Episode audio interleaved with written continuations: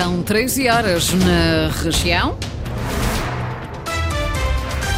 Vamos conhecer os títulos desta edição. Marcelo Rebelo de Sousa cancelou as audições marcadas para segunda-feira com os partidos com assento no Parlamento açoriano.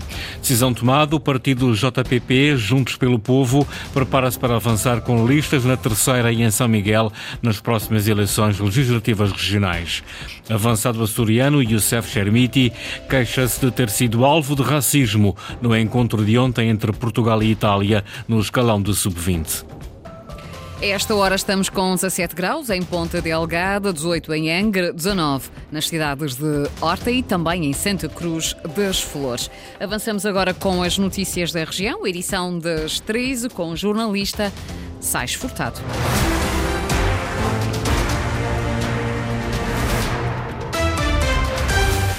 Debate do plano e orçamento da região para 2024 na reta final. Só dois partidos vão apresentar propostas de alteração, o PAN e o Bloco de Esquerda.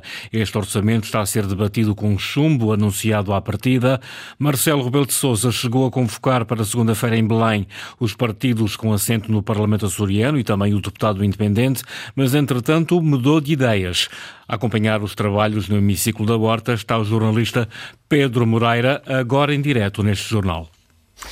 Boa tarde, Sais. Vamos então contextualizar o, a questão Marcelo Rebelo de Sousa. O Presidente da República terá dado indicações, ou deu indicações, a Pedro Catarino, representante da República, para contatar os partidos eh, políticos, os partidos com assento parlamentar, para a possibilidade de audiências na próxima segunda-feira, caso o orçamento da região fosse chumbado. Um chumbo previsível e que está anunciado para quinta-feira de manhã.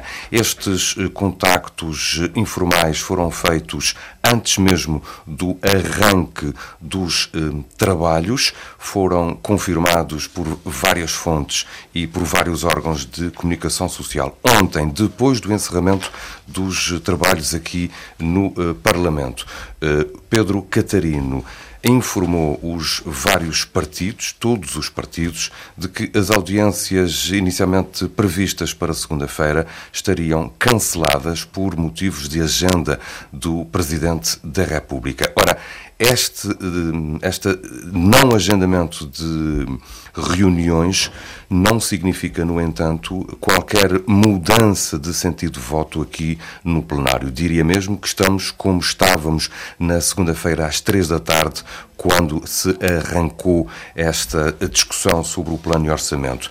Eh, aqui no plenário há três partidos e um deputado a votar favoravelmente os documentos, o PSD, o PP e o PPM, ao que se junta uh, Carlos Furtado, depois Partido Socialista, Bloco de Esquerda e Iniciativa Liberal a votar contra e duas abstenções do Chega e do PAN. Isto está uh, perfeitamente clarificado desde o arranque dos trabalhos e um, aqui nos corredores percebe-se que não há nenhuma indicação que surja em sentido contrário. Ora, os um, trabalhos que esta manhã se centraram nas áreas eh, do mar e pescas e também do ambiente e alterações climáticas. Estão, os trabalhos estão neste momento interrompidos, voltarão às três da tarde. Faltam ainda três secretários usar da palavra e posterior debate. Falo de Berta Cabral, eh, responsável pelas tutelas do turismo, mobilidade e infraestruturas, eh, Maria João Carreiro, da Juventude, Qualificação Profissional e Emprego, e ainda Pedro Faria Castro, subsecretário regional da Presidência. Ora, por esta hora terminou já também o tempo disponível para os partidos apresentarem propostas de alteração um, aos documentos. Apenas dois partidos o fizeram, o Bloco de Esquerda e o PAN. O PAN tem duas dezenas de propostas para serem discutidas na especialidade. O Bloco de Esquerda tem 16, 15 ao nível do orçamento, uma ao nível do plano. Entre elas, a anulação do concurso de privatização das Azores Airlines e a criação criação de uma bolsa regional de habitação pública. Ora, o provável, o provável é que estas propostas não cheguem a ser discutidas, já que só seriam em fase de especialidade. E isto porquê? Precisamente porque tudo indica que o plano e o orçamento, os dois documentos, serão chumbados aqui na Assembleia Legislativa Regional. O que acontece pela primeira vez desde que há um, governo regional, desde que há autonomia regional, um, tal como a conhecemos desde 1976. Ora, eh, durante a tarde seguir-se-ão então as intervenções hum, destes sectoriais. Para amanhã, às 10 da manhã, está uh, marcado o arranque das intervenções finais da discussão deste orçamento e deste plano. Três da tarde, a hora certa já indicada por Luís Garcia para a votação de ambos os documentos. Jornalista Pedro Moreira, em direto do Parlamento açoriano na cidade da Horta. A obra de construção do Tecnopolo Martec, um centro de investigação ligado às ciências do mar, que será construído precisamente na cidade da Horta, está pronto a arrancar. O anúncio foi feito esta manhã no Parlamento pelo secretário regional do Mar e das Pescas durante a discussão das propostas do Plano de Orçamento para 2024. Mas a oposição está mais preocupada é com a falta de apoios aos aos pescadores açorianos. Ricardo Freitas. O projeto para a construção do Tecnopolo Martec, um centro de investigação marinha que irá custar 23 milhões de euros, já tem luz verde do Tribunal de Contas. Recebemos no final da última semana o visto do Tribunal de Contas. O próximo passo prende-se com a assinatura do auto consignação, o que deverá ocorrer brevemente. O secretário regional do Mar e das Pescas explicou no Parlamento que a construção do navio oceanográfico está também a decorrer a bom ritmo. Manuel São João anunciou ainda um aumento do apoio ao combustível para os pescadores da frota local. Aumentando de 30 para 50 cêntimos por litro.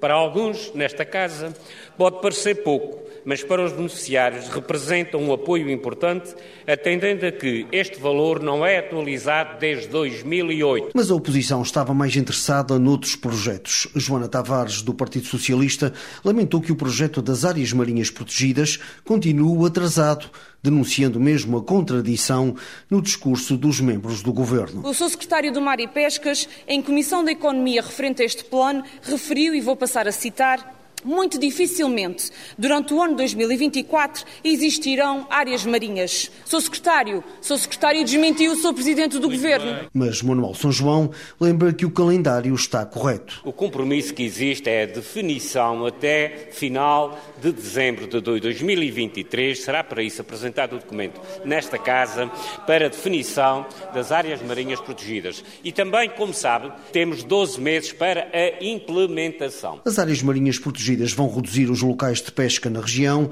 José Pacheco, do Chega, lembra que é preciso apoiar os pescadores que ficarão impedidos de exercer a atividade. As pescas não podem continuar a estar novamente esquecidas, indo em politicamente corretos e em modinhas. Nós estamos a proteger os nossos pescadores e quanto a isso não tenho visto. As críticas mais fortes ao desempenho do governo vieram da bancada socialista. Mário Tomé, deputado do PS, diz que as políticas de direita não servem o setor. Para este governo, a pesca e os pescadores açorianos continuam a ser o parente pobre.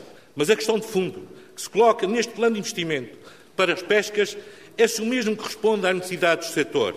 Não não responde, não serve o setor, não serve os pescadores açorianos. Mas Jaime Vieira, do PSD, garante que foram os socialistas que deixaram as pescas ao abandono. Foram os senhores que desde 2010 têm feito as neiras a seguir das neiras para que o setor das pescas se encontrasse no estado que se encontra. Um debate que marcou a manhã do terceiro dia de discussão sobre as propostas de plano e orçamento para 2024, que serão votadas amanhã na Assembleia Regional.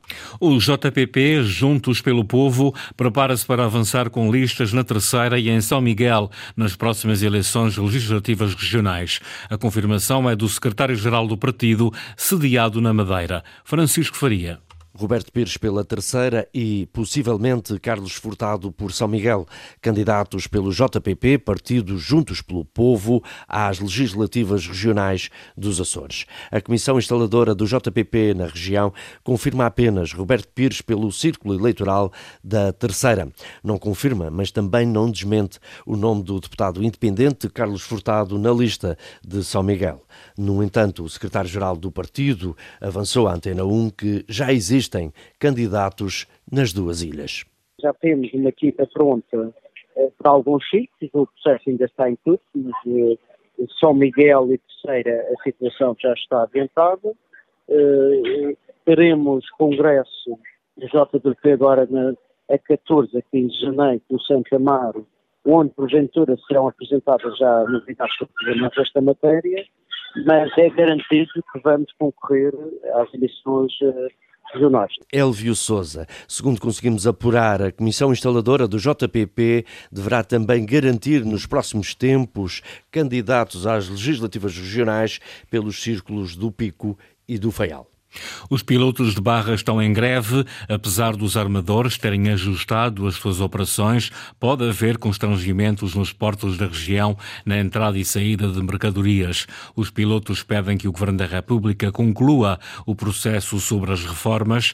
Apesar da atual crise política, o Sindicato de Oficiais Mar espera avanços nas negociações. Ana Leal Pereira. Estão em greve em vários períodos de novembro. Os pilotos de barra reclamam a reforma aos 65 anos e pré-reforma a partir dos 60. Essencialmente é a possibilidade de antecipação da idade da reforma dos pilotos, uh, havendo um processo transitório entre os 60 e os 65 anos, que é uma, que é uma pré-reforma, e então depois a reforma completa aos 65, como normalmente. E segundo Jorge Monteiro, do Sindicato Oficiais Mar, o processo está praticamente concluído, é já a segunda tentativa feita com o Governo, falta a promulgação do diploma. Não se tem conseguido chegar a um patamar em que seja possível finalizar um documento. Em 2019 tínhamos um documento quase finalizado caiu a ministra. Uh, neste momento temos um documento quase finalizado. Há um processo de queda do ministro e do governo. Portanto, temos um, um governo em plenas funções que poderiam, uh, uma vez que o processo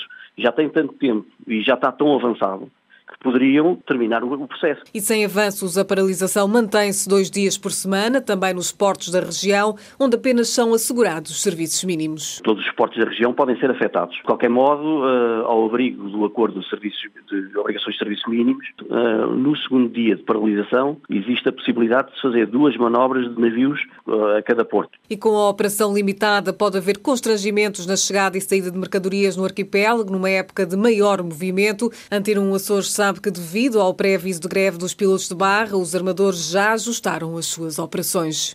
Uma greve que até o momento não teve consequências no arquipélago.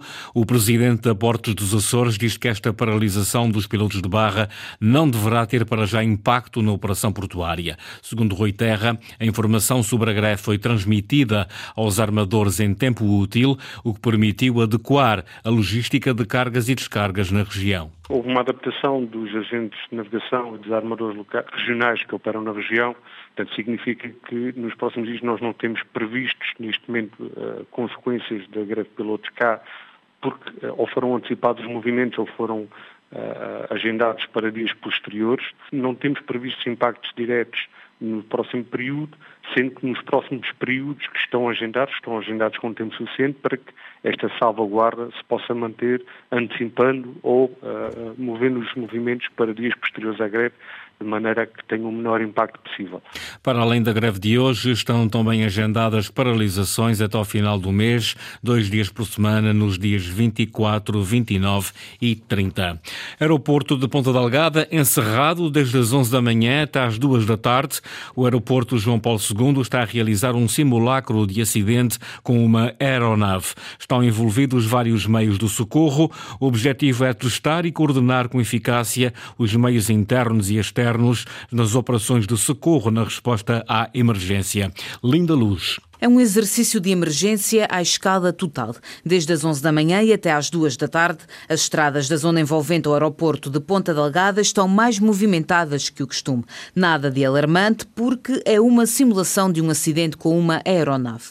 Todos os meios de socorro previstos no plano de emergência do aeroporto intervêm e estão a circular com sinais sonoros e visuais de emergência ligados. Veículos de forças de segurança, meios de socorro e emergência. Deslocam-se para o aeroporto várias equipes equipas com profissionais de saúde, aproximando este cenário simulado ao mais provável possível. O tráfego aéreo foi cancelado neste período, o aerogar está a funcionar, ainda que de forma condicionada, segundo nota da ANA Aeroportos de Portugal. Um exercício semelhante aconteceu no aeroporto da Horta, no Faial, recentemente. Este exercício, em específico, está a ser realizado em coordenação com a SAGA, a Sociedade Açoriana de Armazenagem de Gás e com o Terminal de Combustíveis da Nordela. É uma recomendação da EASA, a Agência Europeia para a Segurança na Aviação. A equipa do projeto Camões deu entrada hoje na Gruta do Natal, na Ilha Terceira, para ali permanecer durante sete dias. Uma missão de investigação que pretende gerar novas informações para o treino de astronautas.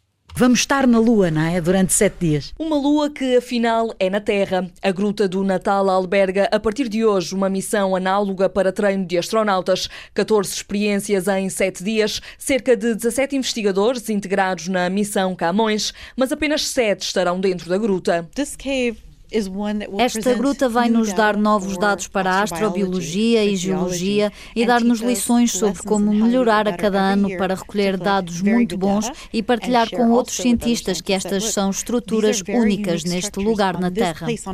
Ivete Gonzalez, diretora executiva da missão. Já estão traçados os pontos de investigação, são várias as áreas da ciência, entre elas a componente comportamental dentro desta estrutura. We look to see Queremos ver se, enquanto humanos, acreditamos que vivemos em reciprocidade com a Terra e o que é que isso significa para viver na Lua, o que é que significa para viver noutro planeta. Vamos continuar a olhar ao redor e sentirmos conectados com este tipo de natureza? Se olhar para uma caverna, sinto a necessidade de protegê-la?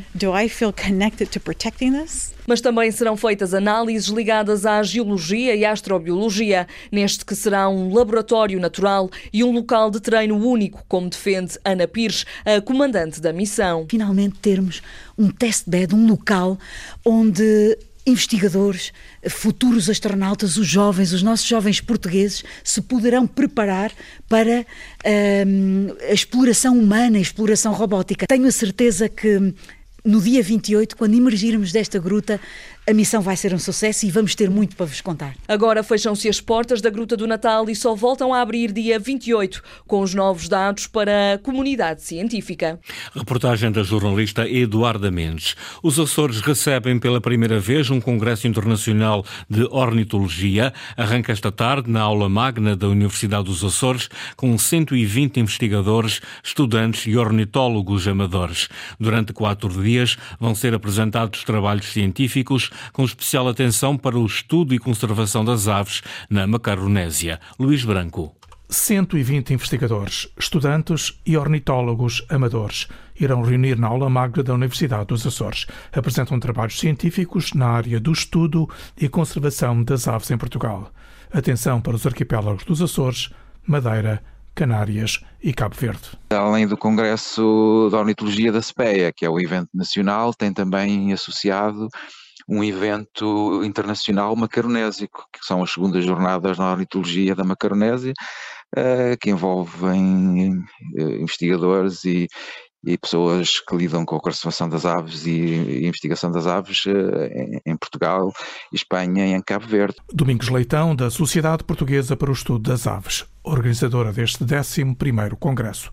A par das intervenções científicas, haverá tempo para uma visita à floresta da Laurisilva, habitat recuperado pela SPEA, distinguido pela Unesco. As aves são extremamente importantes, quer como indicadores da qualidade do meio, quer como prestadores de serviços de ecossistema. Muitas espécies de aves, individualmente ou incluídas em, em comunidades, prestam serviços eh, muitíssimo importantes uh, ao ecossistema e às populações humanas. Uh, e todas essas, temáticas são abordadas e são também objetos de estudo de muitos dos, do, dos participantes e da, da, do consórcio organizador da, do Congresso. O 11º Congresso Internacional de Ornitologia termina no próximo domingo. Neste congresso serão também leiloadas 10 pulseiras, priolo e cagarro no ateliê de joalharia Vega for Stars.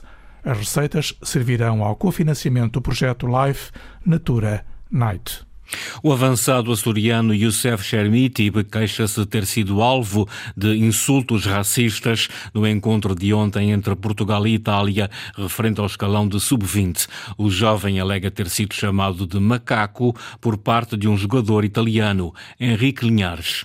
O açoriano Youssef Chermiti queixa-se de ter sido alvo de racismo por parte de um jogador italiano durante a partida entre o sub-20 de Portugal e Itália, realizada em Sassuolo. No texto publicado nas redes sociais, Chermiti diz que o adversário o chamou de macaco, expressando a sua frustração e tristeza pelo sucedido. Estou muito triste com o que aconteceu no jogo. Eu sei que nada vai acontecer com o jogador que me chamou macaco, mas quero mostrar aqui a frustração que eu e os meus companheiros estamos a sentir.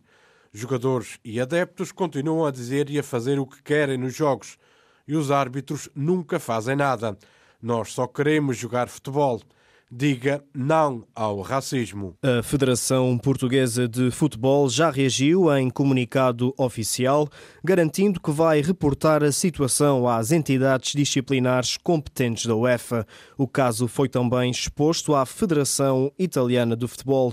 O organismo adianta ainda que a denúncia foi feita pelo jogador ao árbitro ainda no decurso do jogo. A partida terminou com uma vitória por 2-1 dos italianos no duelo relativo à Elite League. Youssef Chermiti tem sido presença habitual nas camadas jovens da seleção das quinas. O jogador mariense foi recentemente chamado para os dois compromissos diante de Noruega e Itália contra a seleção nórdica. O avançado do Everton apontou, inclusive, os dois golos na vitória por 2-1 em Amarante.